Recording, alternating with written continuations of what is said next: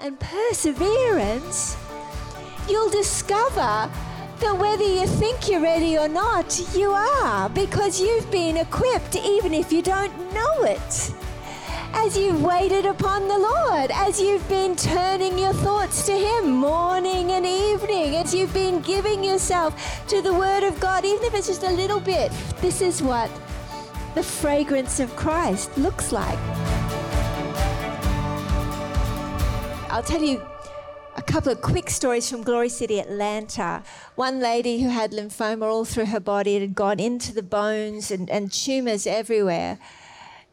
He'd just gone up to the hospital to pray for her, just release the healing power of God. And the next week, they did the scans and discovered zero trace of cancer left. Hallelujah.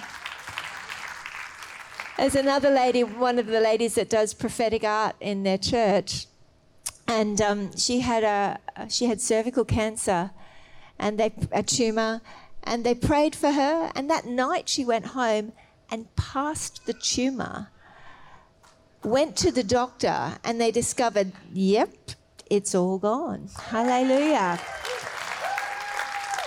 Hallelujah. And, you know, before and after reports. And then we were at the Glory City, Atlanta. We had our Glory City Network Encounters Conference. Who was there at the Encounters Conference? But Tony prayed for a gentleman who'd come, and he had 2 months left to live. He had a 5-pound tumour in his bladder, cancer all through his body. You guys remember when he called him up to pray for him? And he felt this tumour disappear. He felt the tumour go. It was gone. And all the strength, he was back to his strength. He was able to walk around. He could feel the strength.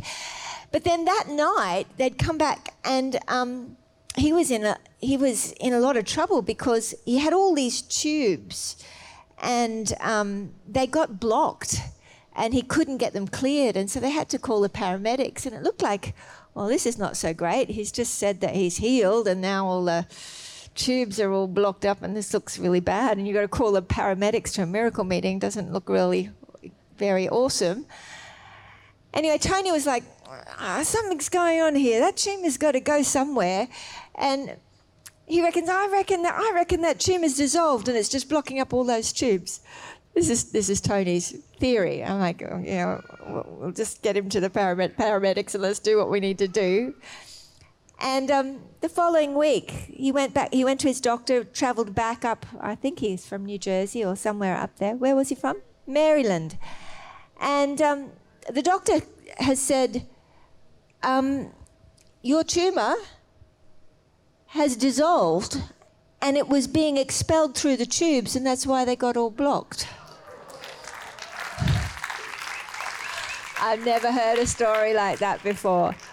That's pretty cool. So anyway, they're waiting for the final scans for him because he had cancer everywhere, but I just think that's cool. Yay, Jesus. Hallelujah.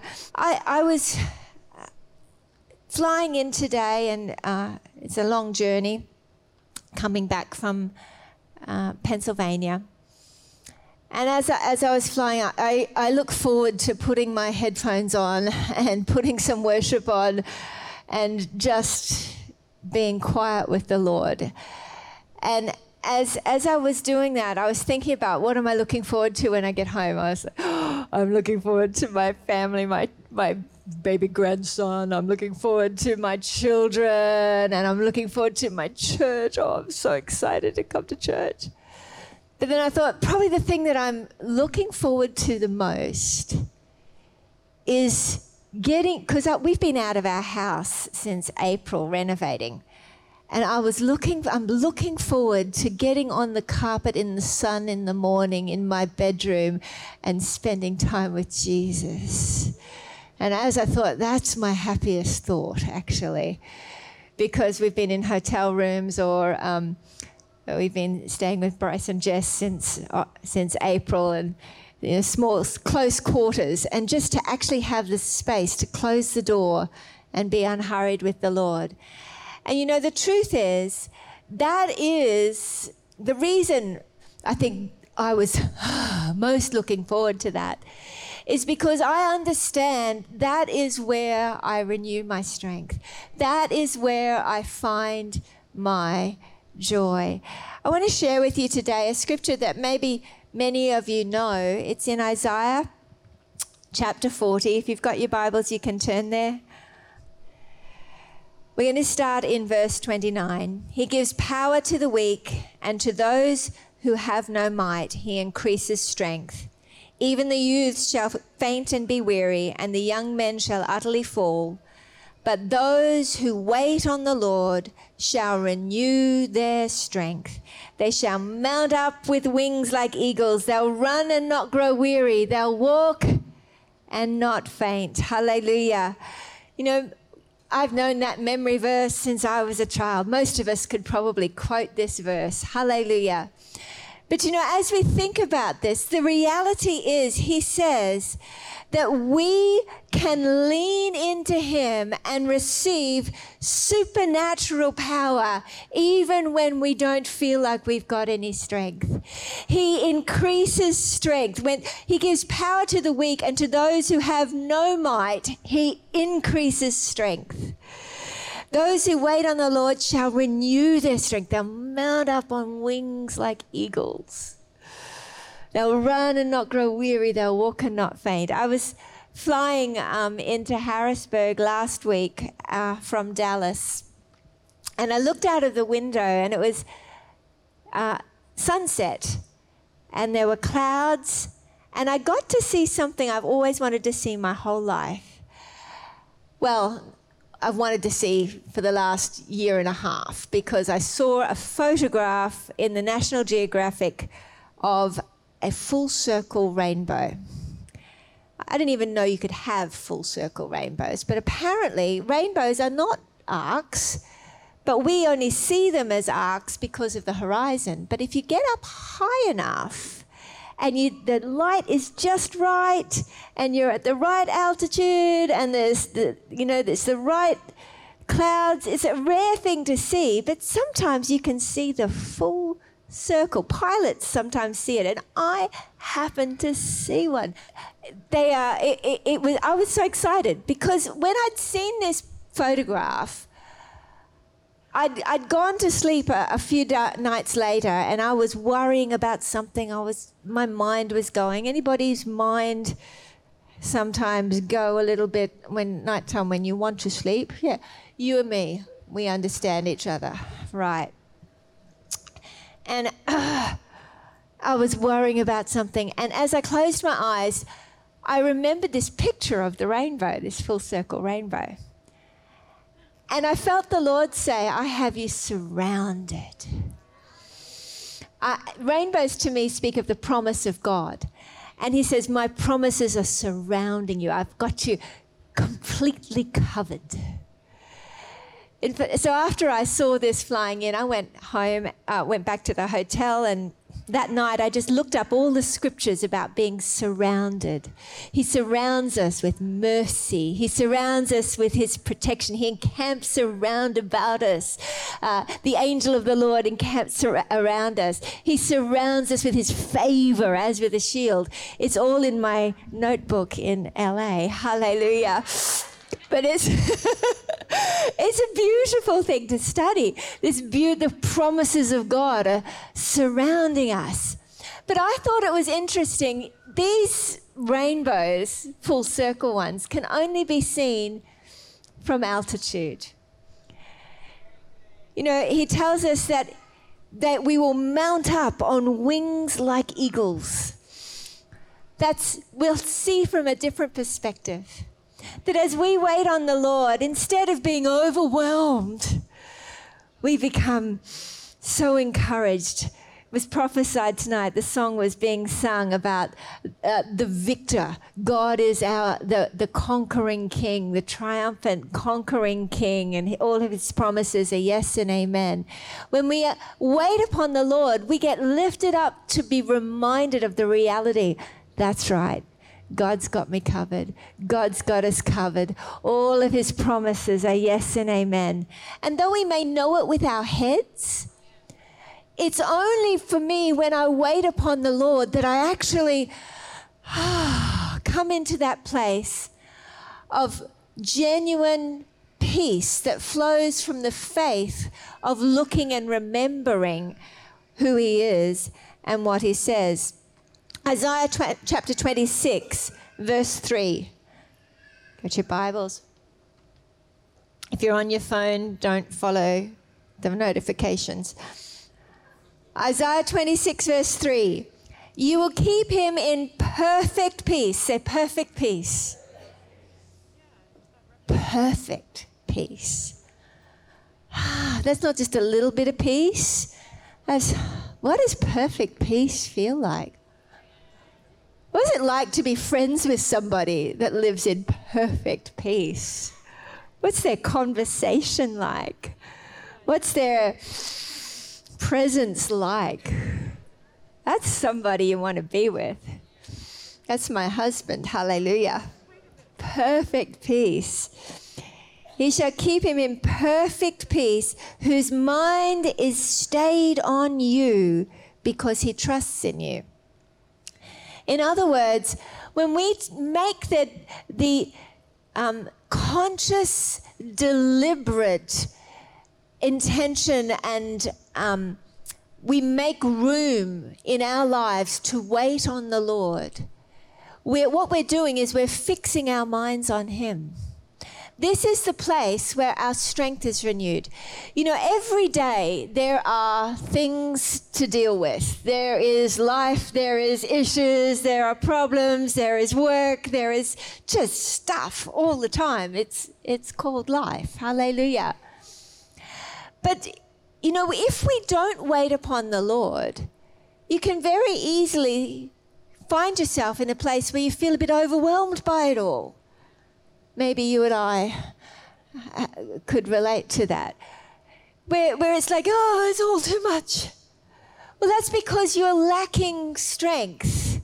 There is grace for that day, but if you don't go and access it, you're going to find yourself running on empty.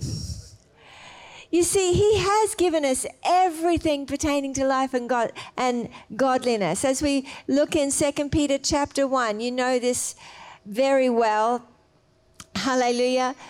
2 Peter chapter 1 talks about how we've been given every good and perfect gift. We've been given all these precious promises. Hallelujah. And the heart of the Father is that we would live in this place of the promises of God. Verse 2, grace and peace be multiplied to you in the knowledge of God and of our Lord Jesus Christ, as at his divine power has given to us all things that pertain to life and godliness through the knowledge of him who called us by glory and virtue, by which have been given to us exceedingly great and precious promises, that through these you may be partakers of the divine nature, having escaped the corruption that's in the world through lust. We've been given all these wonderful promises. All the promises are yes and amen. Hallelujah. And then he goes on in verse 5 and says, but also for this very reason, because you've been given all of this, giving all diligence, add to your faith virtue. Do you know what virtue means? If you look it up, it's interesting. If you look it up in the Greek, it actually, the primary definition is actually manliness. I like that. It's like this idea of integrity, of I'll do what's right because I have the virtue of God. It's a courageous to fight for the right without question or pause, to be willing to march into hell for a heavenly cause. It's that, manliness, virtue. Sometimes we think of virtue just as relating to the Proverbs 31 woman. But in the Greek, their virtue is talking of this integrity. He says, add it to your life. You've been given everything pertaining to life and godliness, but go after this. You can have this. Hallelujah. You can have virtue, knowledge, self-control, to self-control, perseverance, to perseverance, godliness, to godliness, brotherly kindness, and to brotherly kindness, love. For if these things are yours and abound, you'll be neither barren nor unfruitful in the knowledge of our Lord Jesus Christ. I love to preach this passage as we go on, and he wants us to remember the reality that we have been given all of this, yet we are being told with all diligence, grab a hold of these things. Those who wait upon the Lord shall renew their strength. There is strength for every day available, but you need to go and get it. You know, these phones work so long as you plug them in at night time. If you don't plug them in, after a while, they stop working. It's not that they're broken, it's just they need to be recharged. We need every day to be recharged in the presence of God.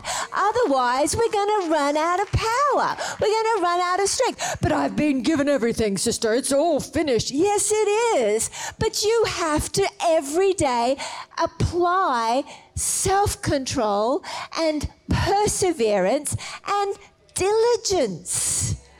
It means you don't just get to sit back and say, well, yeah, everything's going to be all right, just because, you know, it's beautiful to live in a place of faith, but faith is not passive. Faith is getting up, and without works, it's dead.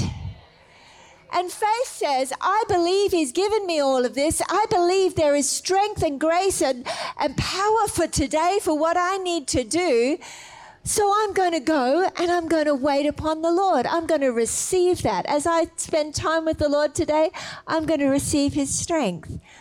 You know, as I get up in the morning, making time to come before the Lord and say, Father, I thank you. Thank you for Jesus. Lord, it's just my reasonable service to respond and say, Lord, here's my life as a living sacrifice. God, thank you. I acknowledge you are my God. You are Lord. And Lord, you are the one who takes care of us. Lord, I thank you. And I bring before him all my family and people and stuff. And I put it before him and I ask for his help, believing I'm going to get it. Hallelujah. And I get his help. And as I open up the word of God, I believe he's going to speak to me. He's going to encourage me. He's going to strengthen me. He's going to nourish me. He's going to equip me. He's going to teach me. And then as I step into the day, I'm strengthened. Throughout the day, I can acknowledge him. I can look to him. Hallelujah. I can remember that I'm in him. Martin Luther, I was looking at a little quote that he would say, and he says this, I, said Luther, have every day enough to do to pray, and when I lay me down to rest and sleep and pray the Lord's Prayer and afterwards take hold of 2 or 3 sentences out of the Bible, and so take my sleep, then I am satisfied. I thought that's beautiful. There's a quote that goes around about I'm so busy that I have to pray 3 hours today, attributed to Luther, but actually nobody knows where that actually came from. They think Spurgeon probably made it up from that quote. Hallelujah. It's a great idea, but it could actually make you feel a bit like, well, I've got no hope. But this is actually verifiable. That he would just say, I will do it every day. Every morning I'm going to pray. Every evening I'm going to open up the Bible. And even if it's just 2 or 3 sentences, 2 or 3 sentences you can do. Taking time as you go to sleep to acknowledge him. As you wake up, acknowledging you are God. You are Lord. And Father, I come before you. I like to then have some time after I've got everybody's day going, and you know, I spend a little bit of time in the morning with him, and then after everyone's all sorted, then I go and have some bit more luxurious time, hallelujah, where I get to wait on him and enjoy his strength, enjoy his presence. But the heart of the Father is that he wants to pour into you strength and power to be able to do all that you're called to do and more, hallelujah. I just believe that the Father is looking for us to begin to think again about what does it mean to be a Christian. Christian here has done some wonderful animations for our discipleship program. It's just so beautiful. I want to encourage you. We've put them on the Glory City website. You can see them there on next steps for new believers. And it's just brilliant. Christian, it's just brilliant. What does a Christian do? How does a Christian live? It's just wonderful. But as I've been looking at those and as I've been thinking about what does it look like, I'm having the privilege of discipling my little brother who gave his heart to the Lord. Greg and Vicky led him to the Lord in April. Hallelujah. And I've been having the opportunity just to disciple him, and he keeps writing, oh, it's so amazing what God's doing. But as I'm remembering what it's like to have to help people understand things that we take for granted, I'm realizing too that I think there's a lot of people in the body of Christ who just coast on the comfort that, yes, I've accepted Jesus as my Savior, I've been baptized, and I'll go to church. But I think there's a lot of believers who don't actually pray every day. And that's because the enemy will work very hard to get you very busy. But those who wait upon the Lord, they will have the grace and the strength and the power to be able to handle whatever comes their way throughout the day. And they'll be able to do it with virtue. They'll be able to do it with a supernatural knowledge, with wisdom, with self-control, with perseverance, with godliness, with brotherly kindness, and with love. That we'll be able to walk in perfect peace. Instead of being reactors, we will be those that are responding out of the peace of the Father, those who are mounting up on wings like eagles, those who have the perspective of heaven. Hallelujah. You know, God's heart for every one of us is that we wouldn't be little victims on the earth just trying to make it through, but that we would be a blessing. God's heart for you and I is not to try and please God, but to actually just be overflowing continually, ready in season and out of season, overflowing and recognizing that you are in Him. And as you continually give yourself through self-discipline, self-control and perseverance, you'll discover that whether you think you're ready or not, you are, because you've been equipped even if you don't know it. As you've waited upon the Lord, as you've been turning your thoughts to Him morning and evening, as you've been giving yourself to the Word of God, even if it's just a little bit, morning and evening, thinking about it during the day. And you'll discover that it's just part of your life. This is what the fragrance of Christ looks like. This is what being the aroma of Christ to those who are perishing will look like. We don't have to try to be superhero, super Christians. We just get to be Christians who are no longer me who lives, but Christ who lives in me. Hallelujah. Not trying to perform or do something to please Him, but living in Him, thinking about Him, and then recognizing that He will continue to bring opportunities that will cause your life to be fruitful. Hallelujah. Wonderful Jesus. I thought about this message and I thought, well, here's me. I'm studying all these things. And I'm preaching the same message today that I've preached since I was 14. Spend time with Jesus. Spend time with Jesus. And you know what? If you think, well, when are you going to get to the meat of the word, sister? Well, seriously. My heart desire for us as body of Christ, as a body of believers, as a church, if you, every one of you, just made that decision that as a follower of Christ, every day you're going to read your Bible before you go to bed, that every day you're going to pray and talk to Jesus, I've been successful as as a minister, because my job is to equip the saints for the work of ministry. And it doesn't matter how much you know, you are not going to make it through as a fruitful, overflowing life if you don't wait upon the Lord. Hallelujah.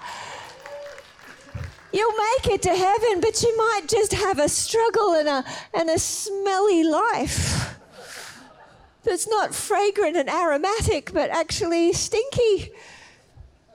God wants you to abound, to be fruitful. He wants you to live in perfect peace. He wants you to live and experience that, the reality of being surrounded by Him. Hallelujah.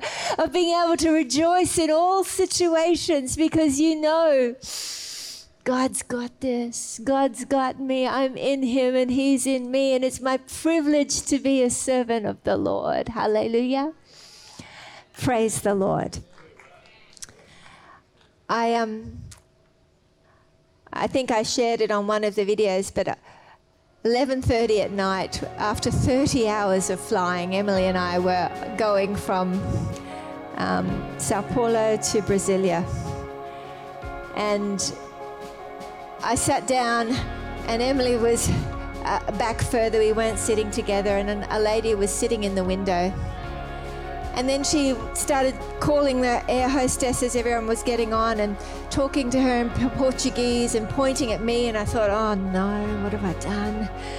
And I was tired. And then she turned around to me with a big smile and said, was that your daughter? Are you tourists? I'm a congresswoman here in Brazil. I want to welcome you to Brazil. Do you want to bring her up? She could come and sit beside me here. Then you could sit together. And she began to talk to me. And before very long, on this 1.5 hour flight, she'd invited me to come to Congress the next day to minister in Parliament and to pray for all the Congress people. She said, I'll send a car in the morning, and what's this thing you're doing? You're speaking somewhere? I'll come to that. And so she came. She's got 3.5 million followers, and now she's sharing all my videos to all these Portuguese speaking people.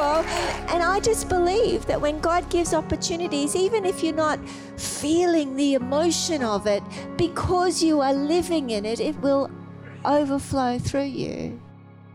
Have you ever seen a parent looking at a little baby trying to make them smile? I do it all the time with my little grandson. That is the very picture of God making His face shine on you. He's looking at you saying, I love you, you're beautiful. And even if we're looking back at Him and thinking, oh, I'm a hypocrite, I'm no good, He's looking at you saying, I love you, you're clean, you're holy because you've put your faith in Jesus. Oh, angels, come and look, isn't she beautiful? When you start to believe what God really thinks about you, you can enter into the security of His love that will cast out all fear and make your face shine like the one that's looking at you with love that's beyond your comprehension. In my book, Living in the Miraculous, I explain the freedom and